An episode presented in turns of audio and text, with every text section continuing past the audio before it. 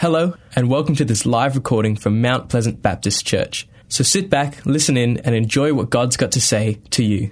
A very warm welcome. It's great to be here together as women. It's always great to come together as women. My name's Sue Ford, and I serve on the pastoral team here at Mount Pleasant Baptist Church. If you're a visitor and you don't know me, it's really great to have you here.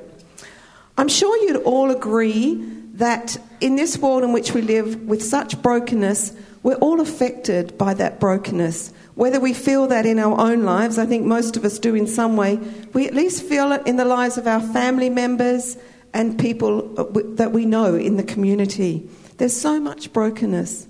The amazing thing is that God wants to restore that and to be at work in that brokenness, to give us hope, to give us that hope for the future, to do that work of restoration in our lives as we turn to Him. And Helen Meyer, who's with us today, has a real passion to see people healed and restored and live the best life that they can, that God intended them to live. And out of this passion, Helen and her husband Alan established, established Careforce Life Keys, a ministry that releases healing, discipleship and evangelism, and now used in more than two thousand three hundred churches and organisations across Australia and actually across the world. Helen loves study, I think. She's got a master's in education, a master's in counselling and a master's in sexual health that she completed in two thousand seventeen. I think you have to say she loves study if we've done all that, Helen. Helen and Alan have four children, twelve grandchildren, and they're actually celebrating their fifty-first wedding anniversary today. So happy anniversary. And she still wants to come and be with us. So in this first session, Helen's going to share on the topic shame and guilt. And in the second session, after morning tea, we'll have morning tea in the break on the topic grief and loss. So let's give Helen a warm West Australian and wedding anniversary welcome. Please come, Helen.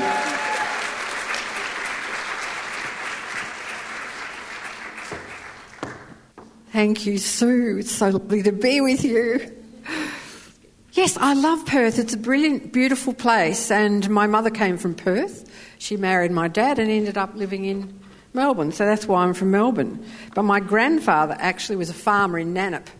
And uh, so the farm is still in the family.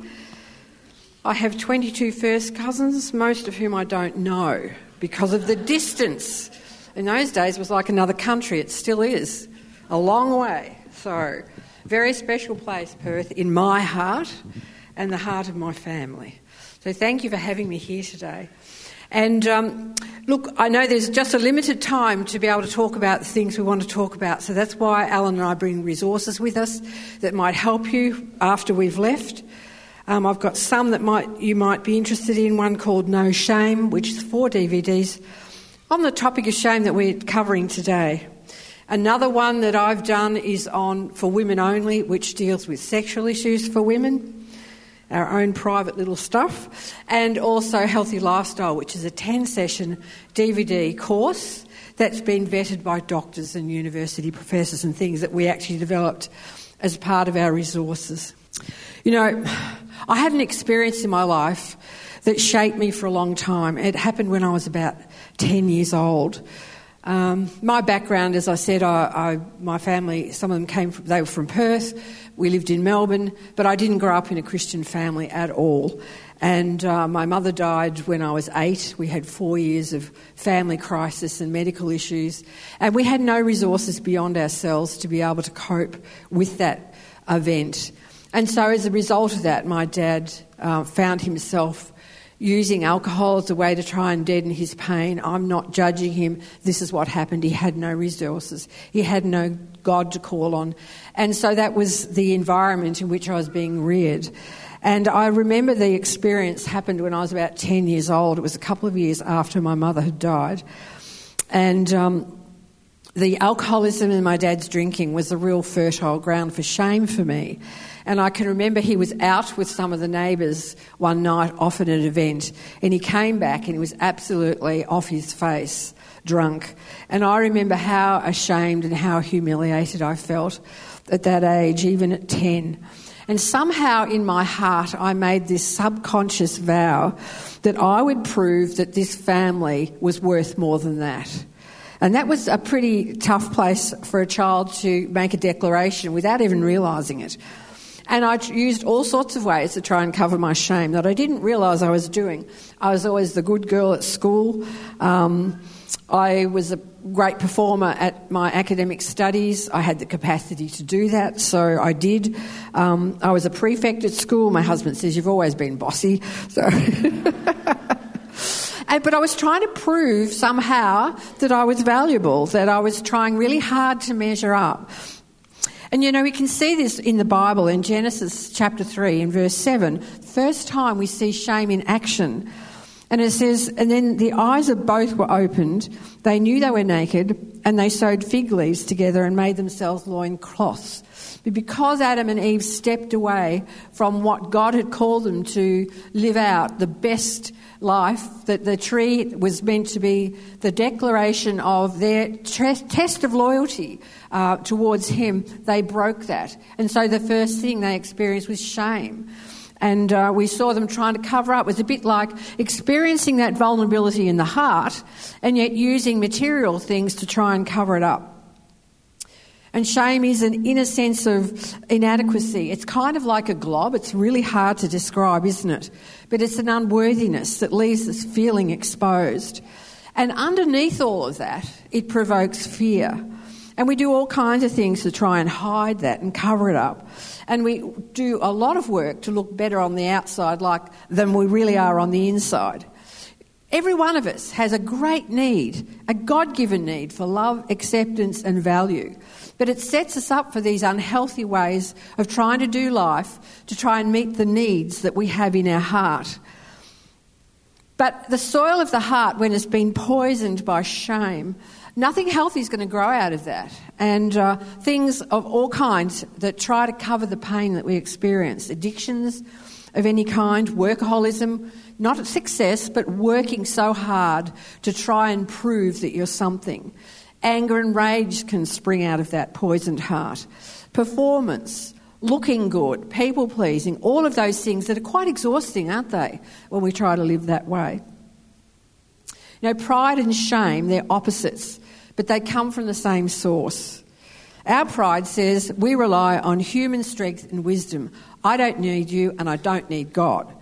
Our shame comes from a deep belief that I am a failure and that I don't measure up. Both of these things are based on performance, and it's an evaluation of our worth. We think we're not worth it. We think we have no significance. But, you know, you can see examples of this in the Bible. And one of the ones that really springs out to me is in First Samuel in chapter nine, where it says, "There was a man of Benjamin, the tribe of Benjamin, whose name was Kish, the son of Abiel, son of Zeror, the son of Becheroth, the son of," I hope I don't have to pass this, "a Benjamite and a man of wealth."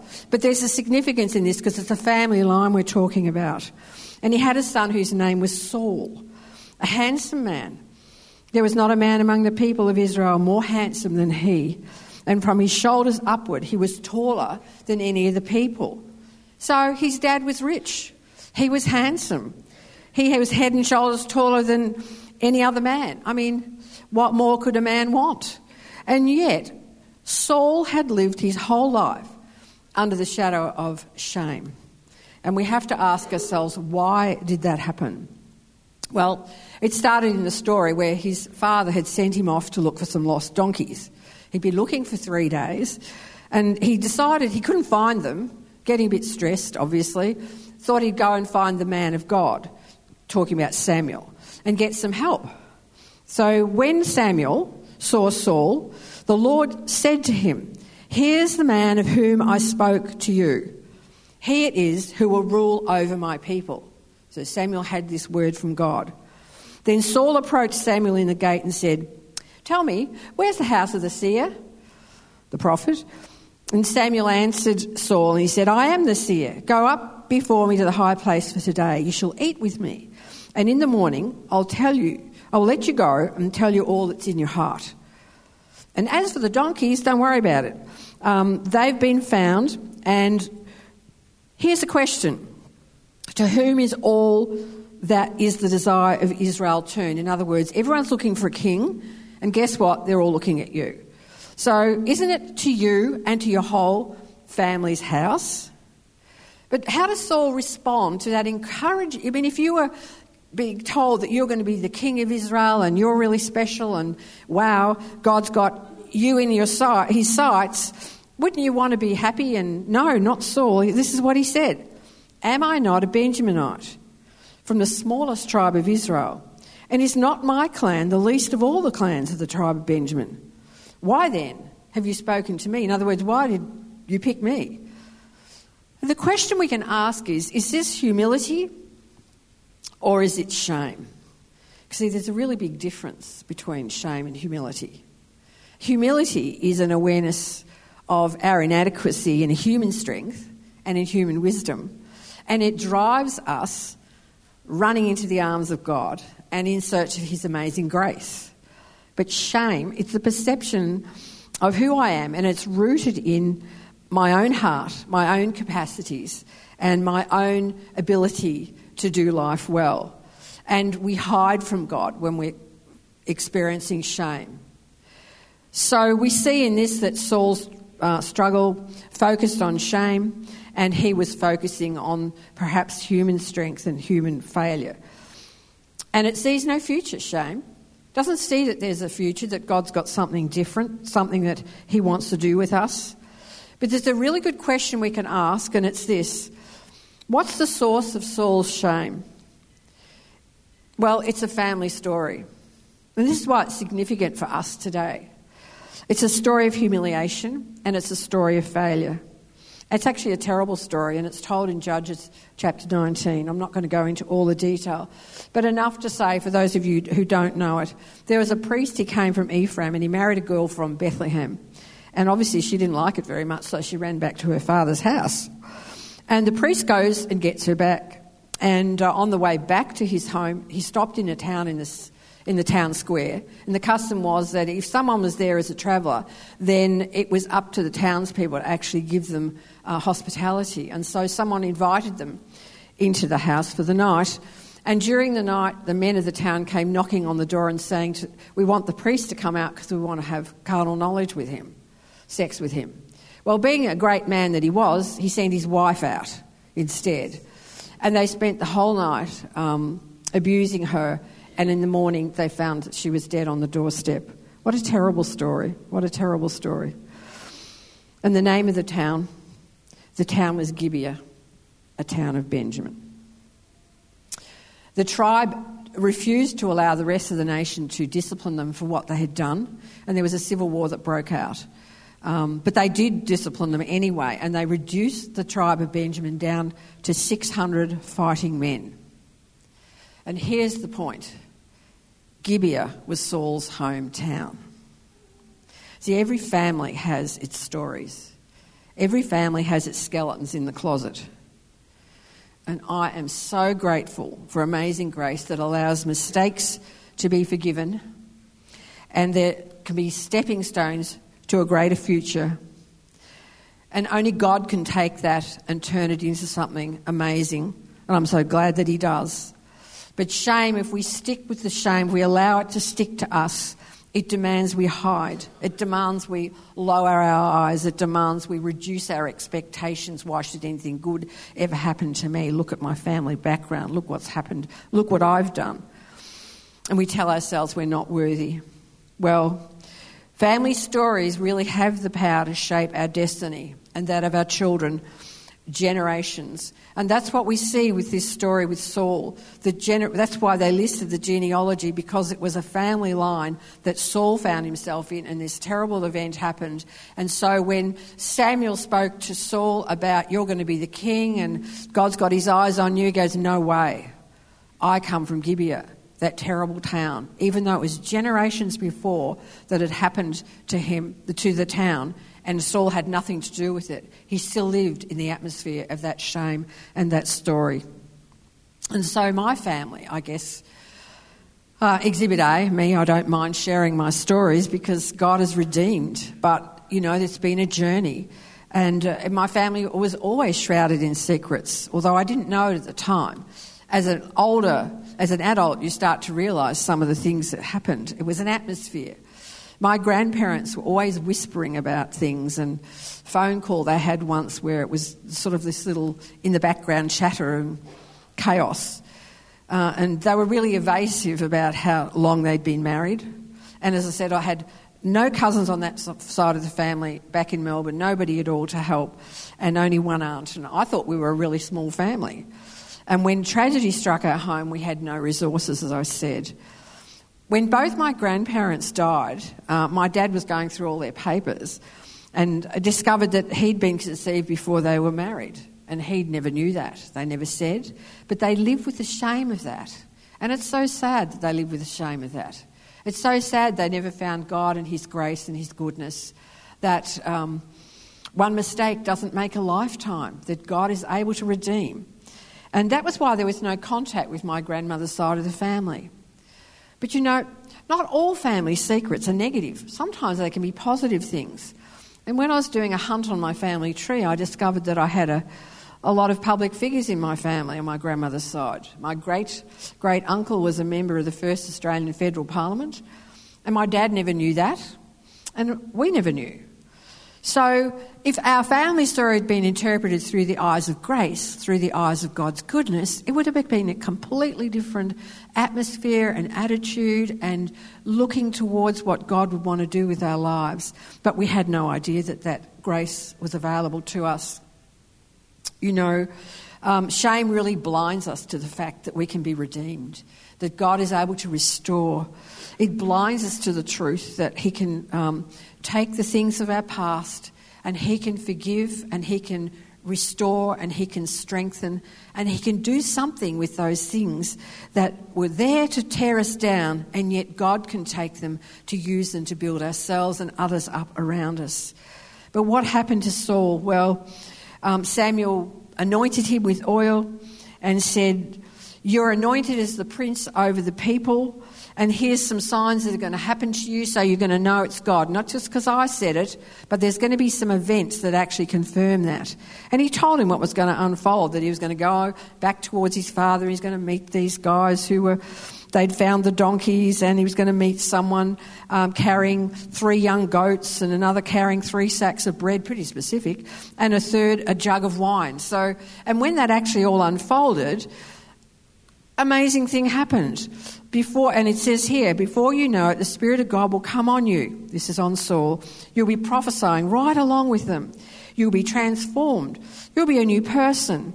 When these confirming signs are accomplished, you'll know that you're ready. Whatever job you're given to do, do it. God's with you.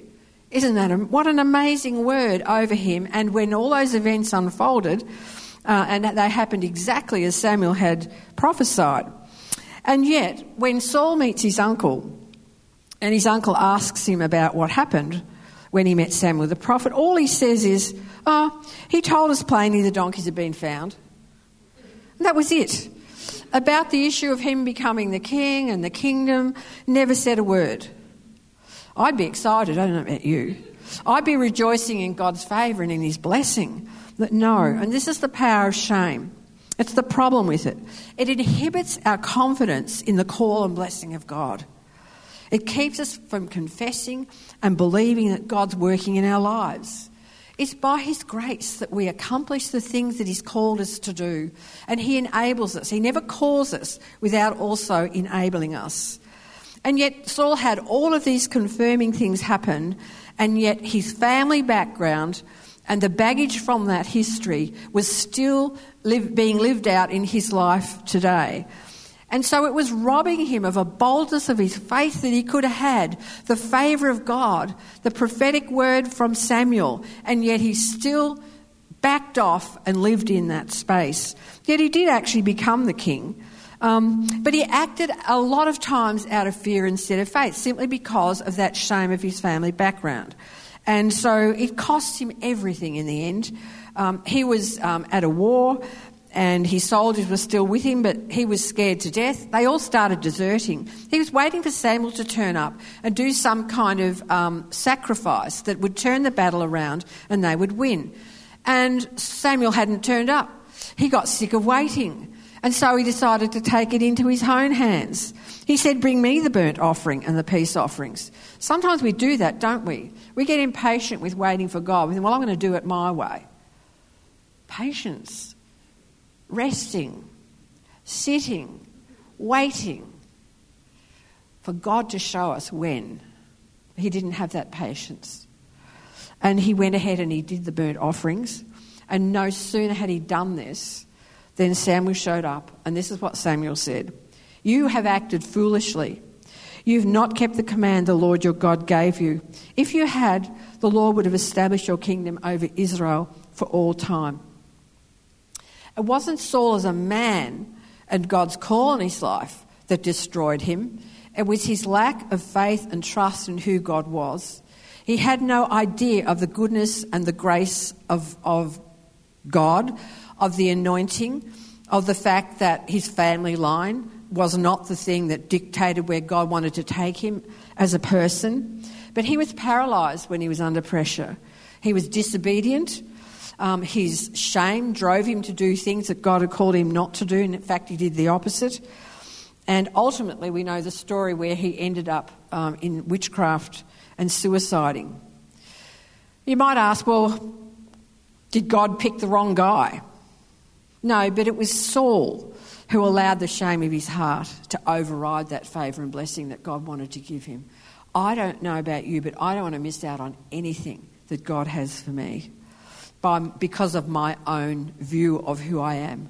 I want God to change my heart. I want him to change my view of who I am and how he sees me. And it is a journey, but it starts with knowing Jesus Christ as Lord and Saviour. And I love the contrast in this, in this, uh, in the Bible, where God shows us uh, how he picked somebody else, um, a man who wasn't big in stature. In fact, he was pretty little. He wasn't very handsome, and he was considered the least in his family. So um, disregarded was he that when Samuel came to the family to try and find another king, they didn't even invite him into the room. He was out in the paddocks looking after the sheep and goats. But Samuel had a sense that this wasn't any of the, and none of these brothers were the right one. Have you got another one? Yes, they invited him in, and this is the one. See, the man God chose, David, he was the shepherd boy. He ended up um, slaying Goliath. He encouraged himself in God when his men wanted to leave. What a contrast to Saul. And this is the man who wrote Psalm fifty-one after adultery and murder that he'd committed, as he turned his heart back to God. And you see, David did, refused to live in the shame and the guilt. He looked to God, who was his saviour. He looked to God as his salvation. He looked to the call of God on his life, and he repented, and God restored. And this is the man that wrote Psalm twenty-three. What a contrast. Well, who am I? Who are you? We are God's creation. God loves you. He wants to see you fulfill all the dreams he has for you. He's got more for you. And it's not about age or stage. It's about what God is doing in you and through you. He's never finished with us until the day we go home to be with him. There's always more he wants to do in us. There's always more he wants to be to do through us. And I really want to encourage you this morning, don't let anything from the past, your past behaviour, uh, your family background, your family story, whatever the circumstances are, you are especially loved and graced and blessed by God. Believe that in your heart. You are valued. You are loved. You are accepted by him through Jesus Christ. Jesus took all of our shame and he carried it to the cross and he put it to death there. So if we find ourselves accusing ourselves and feeling that blob of shame and experiencing that kind of um, expression of denigrating ourselves, you can't, you won't, you'll fail, we need to turn our hearts towards God and say, God, you say different things about me. Lord, you nailed all that shame to the cross so that you give me a life of abundance. Lord, you want to do more in me and through me. I'm open to that. Whatever you call me to do, you'll also anoint me to do it. You'll give me the strength. You'll give me the wisdom. So I don't lean on human strength and human wisdom. I lean on your grace. I lean on your goodness. And where I need to repent um, for things perhaps that I've done, I do that, Lord. But I take my heart and I give it to you afresh. And Lord, I ask you to take my life anew and every piece of shame, every time that voice in my head tells me, you're never enough, you're never good enough. We need to turn our hearts and even with our voices to say, that's a lie. God says differently about me. No matter what has happened in my past, God has more for me. Whatever has happened with my family line, it's done, it's dead at the cross of Jesus Christ. And I want to pray for you this morning as we finish. Father, I thank you so much, Lord, that you minister to us in our broken places. You whisper to our hearts of how much we are valued and we're loved and we belong. I thank you, God, that there is a fresh infusion, even in the hearts of these precious women, even right now as we take a moment, as we reflect on that story of Saul and David and the contrast, how much you wanted to use Saul and bless him, and yet his family background, his own insecurities, they led him where he did not want to go, and yet they led him there. God, you wanted to do more. But thank you, God, you took David and you took something that someone who was small, insignificant, and you turned him into a giant. Lord, you do that in our lives, Father. Lord, I thank you, God, that you take the least and you strengthen them. You take the wounded and you bring healing. You take our lives and all the love that you expressed at the cross of Calvary, Lord. You bring it to our hearts today. Father, I pray for every woman here, Lord, where shame has entered in, where they've lived in shame. Father, I pray for a breaking out today. Like the butterfly that comes out of that chrysalis, Father, I pray right now, Lord, there'll be a, an emerging, an emerging to the beauty of your love and how precious and wonderful they are before you. And I pray, God, that those coloured wings of the butterfly would grow bright and brighter, Lord, as they spend time before you, as they acknowledge your goodness, as they put aside the lies of inadequacy and unloveliness and not belonging. For God, you called them into your family. You embrace them. They're precious to you. You you love them now and for eternity. They're going to be with you forever. So Father, I pray right now that you do healing. The name of Jesus is like ointment poured forth into our hearts. As Paul prayed, that he may dwell, the Holy Spirit may dwell in our hearts, every part of our heart, through love, that it might flow down into those parts of our heart that we've hidden away, that we've kept shut down. And we open those doors this morning and say, Lord, we invite you in with your love. We invite you in with your ointment of healing. We invite you in, God, because you are the God of restoration, the God of love. And we thank you, Lord, that even as this morning continues, you're going to be doing things in us. You're going to be speaking to us. Thank you for your love for us. In Jesus' name, amen. Amen.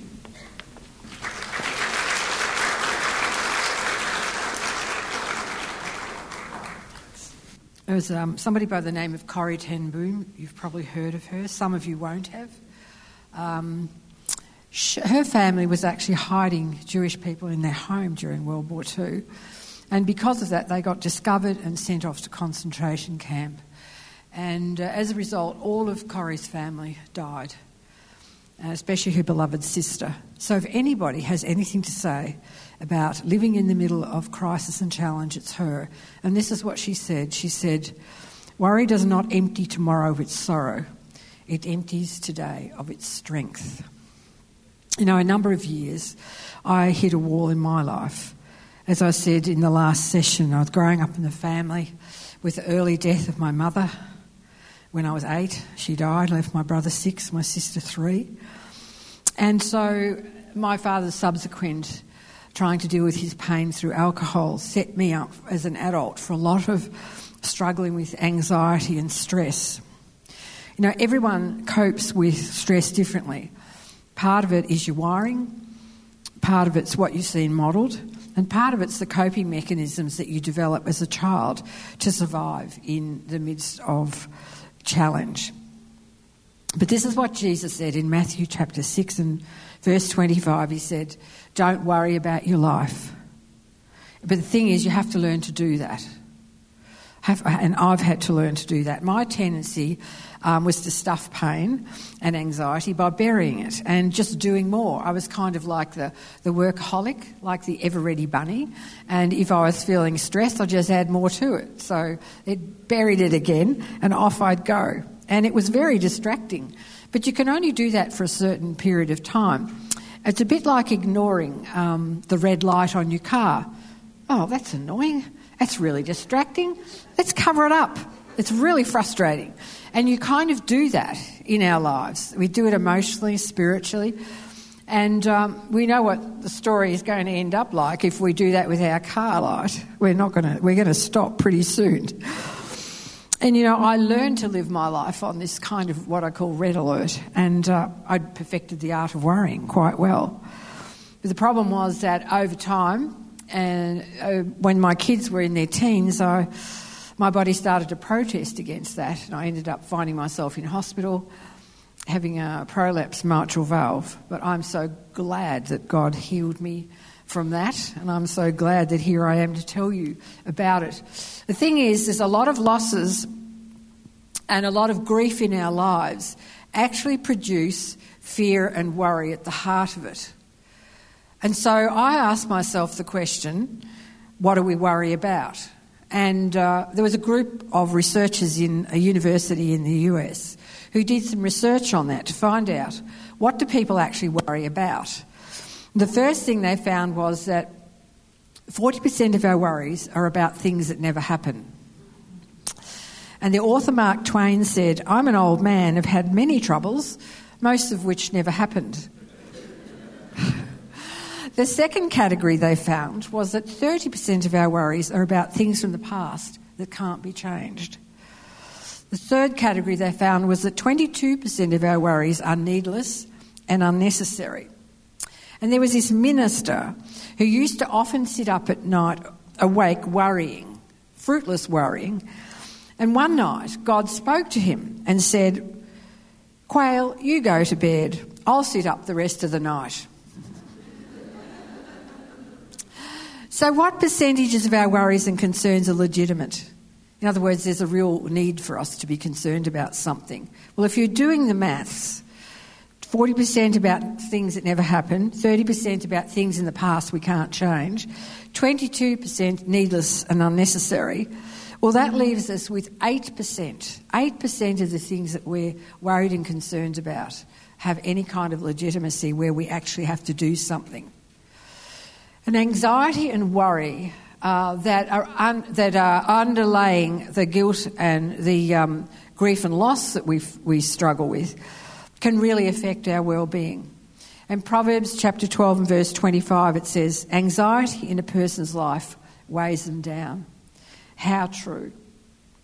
You know, when we live with the threat of loss, Um, we can live as if loss is always just around the corner, just like those worries uh, of things that never happen. We can live fearing the worst. We can live in a way that we feel helpless. We can live um, and see loss as contagious, so we stay away from anybody who's had loss because we might catch it. Um, or we live a life that's highly contained and we're afraid to take risks or do anything. Even the things that God's called us to do, we're afraid to actually take that step through and trust Him. And we really do struggle with trusting God when we have um, the threat of loss through loss that le- that comes uh, that ends up with worry and concern as the driving force. So unresolved grief uh, can cause the pain to be reactivated in our lives, especially the stuff that comes from our childhood. And that's why we need healing. It blocks us from the process of forgiveness too. We can't let go. Every single one of us are on a journey and we're going to experience grief. Everyone has their own unique journey too. And yet there are sometimes the hidden unresolved is- losses that we're unaware of with fear and worry. And, you know, not only do we live in a world where it's a material word, world, but we live in a world that is spiritual as well. And sometimes we lose sight of that. And there's an enemy of our soul, the devil, who loves to get on board and pressure us in the areas of our vulnerability. And what happens sometimes is that when we're, we have grief and loss, which is driven by fear and worry, then we're afraid to do anything, step out to do what even God's called us to do. And we start avoiding situations because we feel vulnerable and we don't like the feeling of feeling vulnerable. I want to feel safe. So my way of feeling safe is to step back behind, and we start building our own prison walls. And we, we stop ourselves from making choices that give us the abundant life that God saved us for and to. And we avoid a challenge out of fear that we... And we never get to discover who we really are. It's a tragedy that we never live the life that God has called us to. So stepping out from behind this prison wall that we've built is really, really important. We rob ourselves. I don't know about you. Have you ever had this experience? And maybe it's just me. You've got an issue with someone and you don't really want to talk to them because you're afraid of bumping into them. So you go to the supermarket aisle and you see them down one aisle, so you quickly whip down another aisle because I don't want to talk to you. Um, so that's the fear. Then you, it, it grows because, because when you've avoided something, the fear and the worry and the anxiety actually grows. It doesn't get smaller, and it actually adds to our feelings of helplessness. So...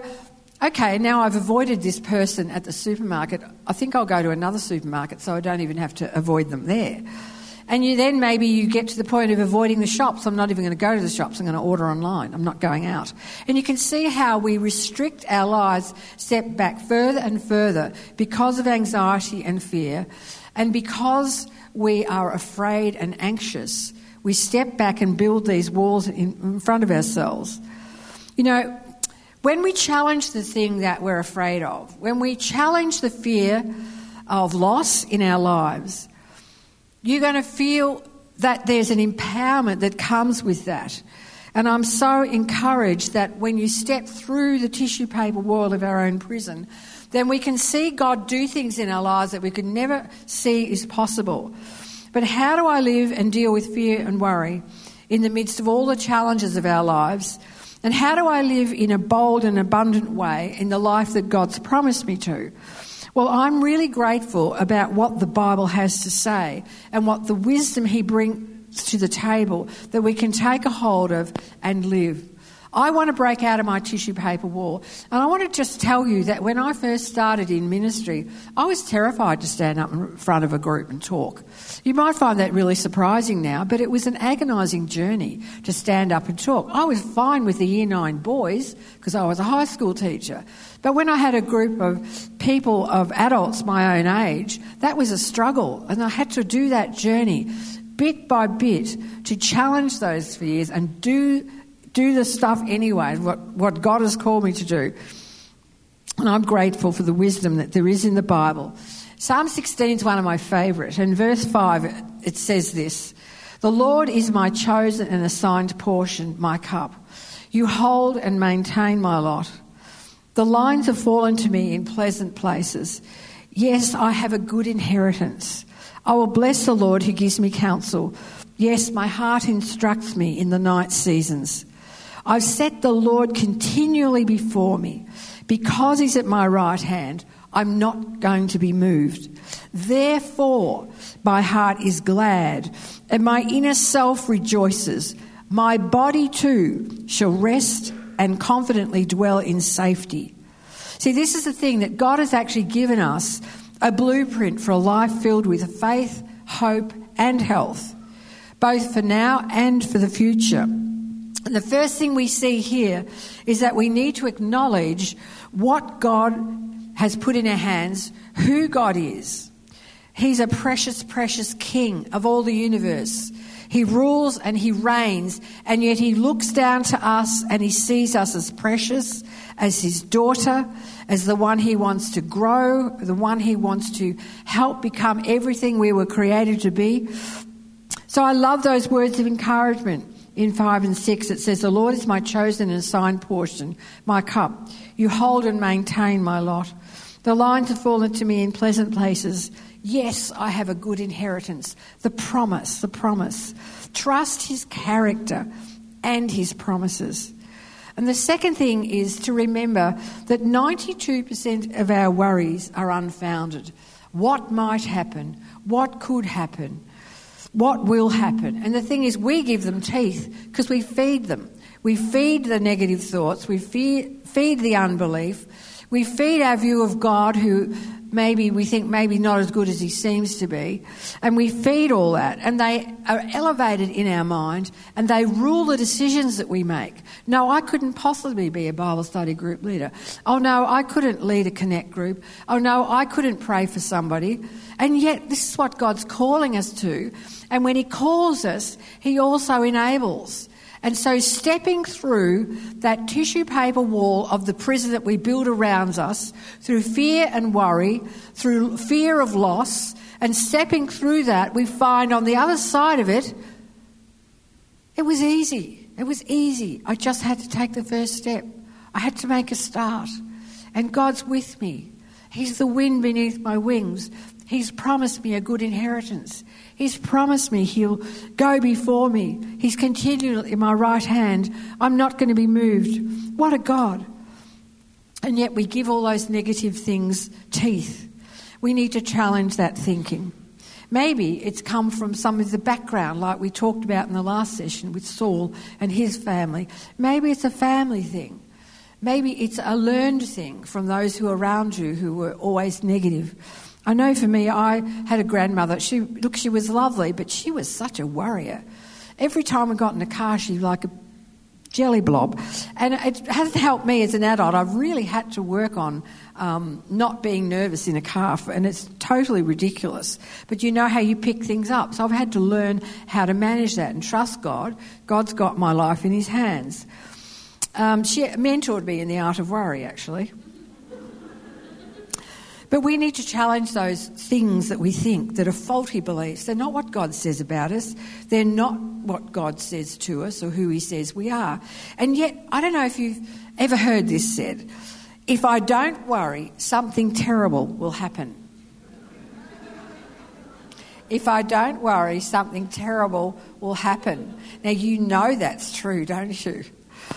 Um, let me tell you a bit of a story.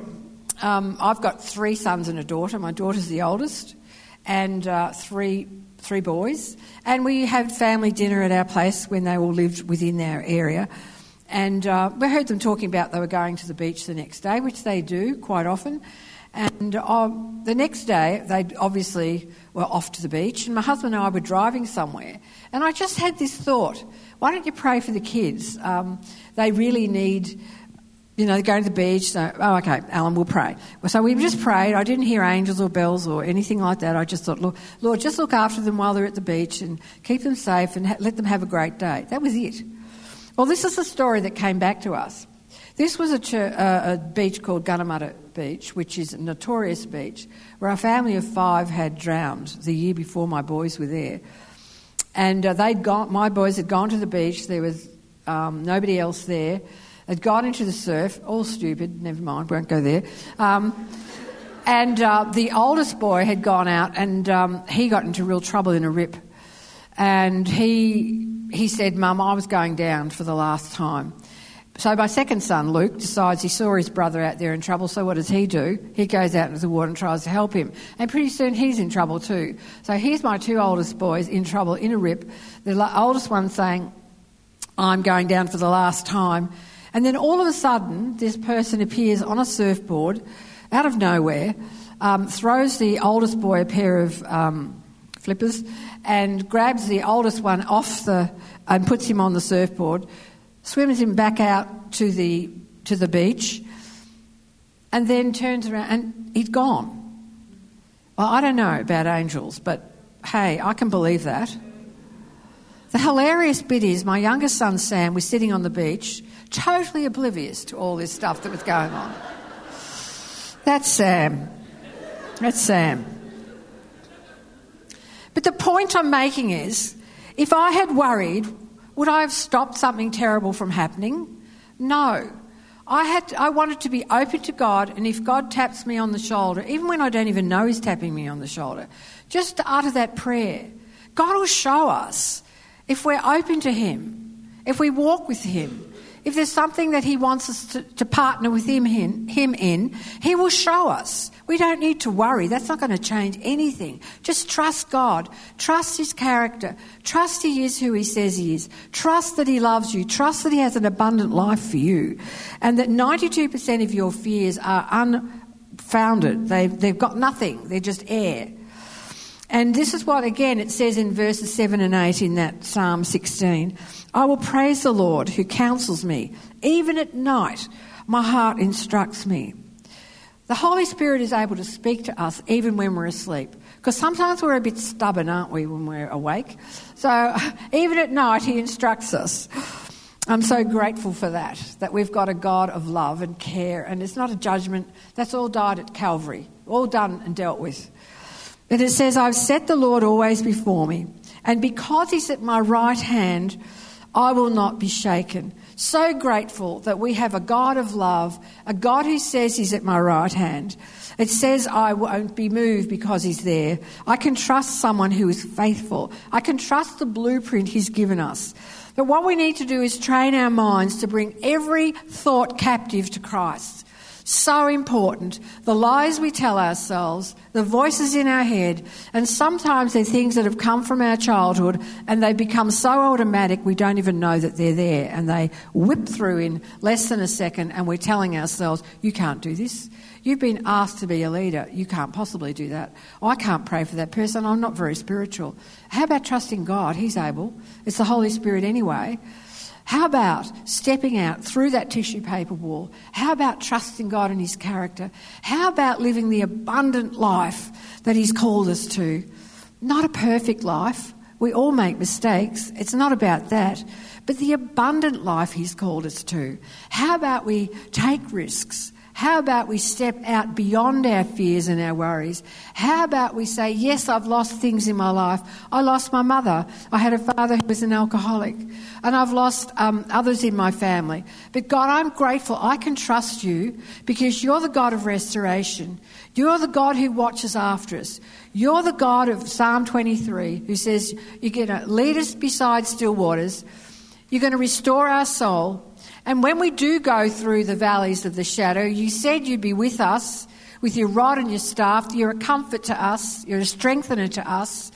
And yes, even in the middle of all of our enemies, God, you are um, preparing a table for us. That, that that speaks of abundance. It speaks of his goodness. It speaks of the capacity he has to restore in our lives and give us good things.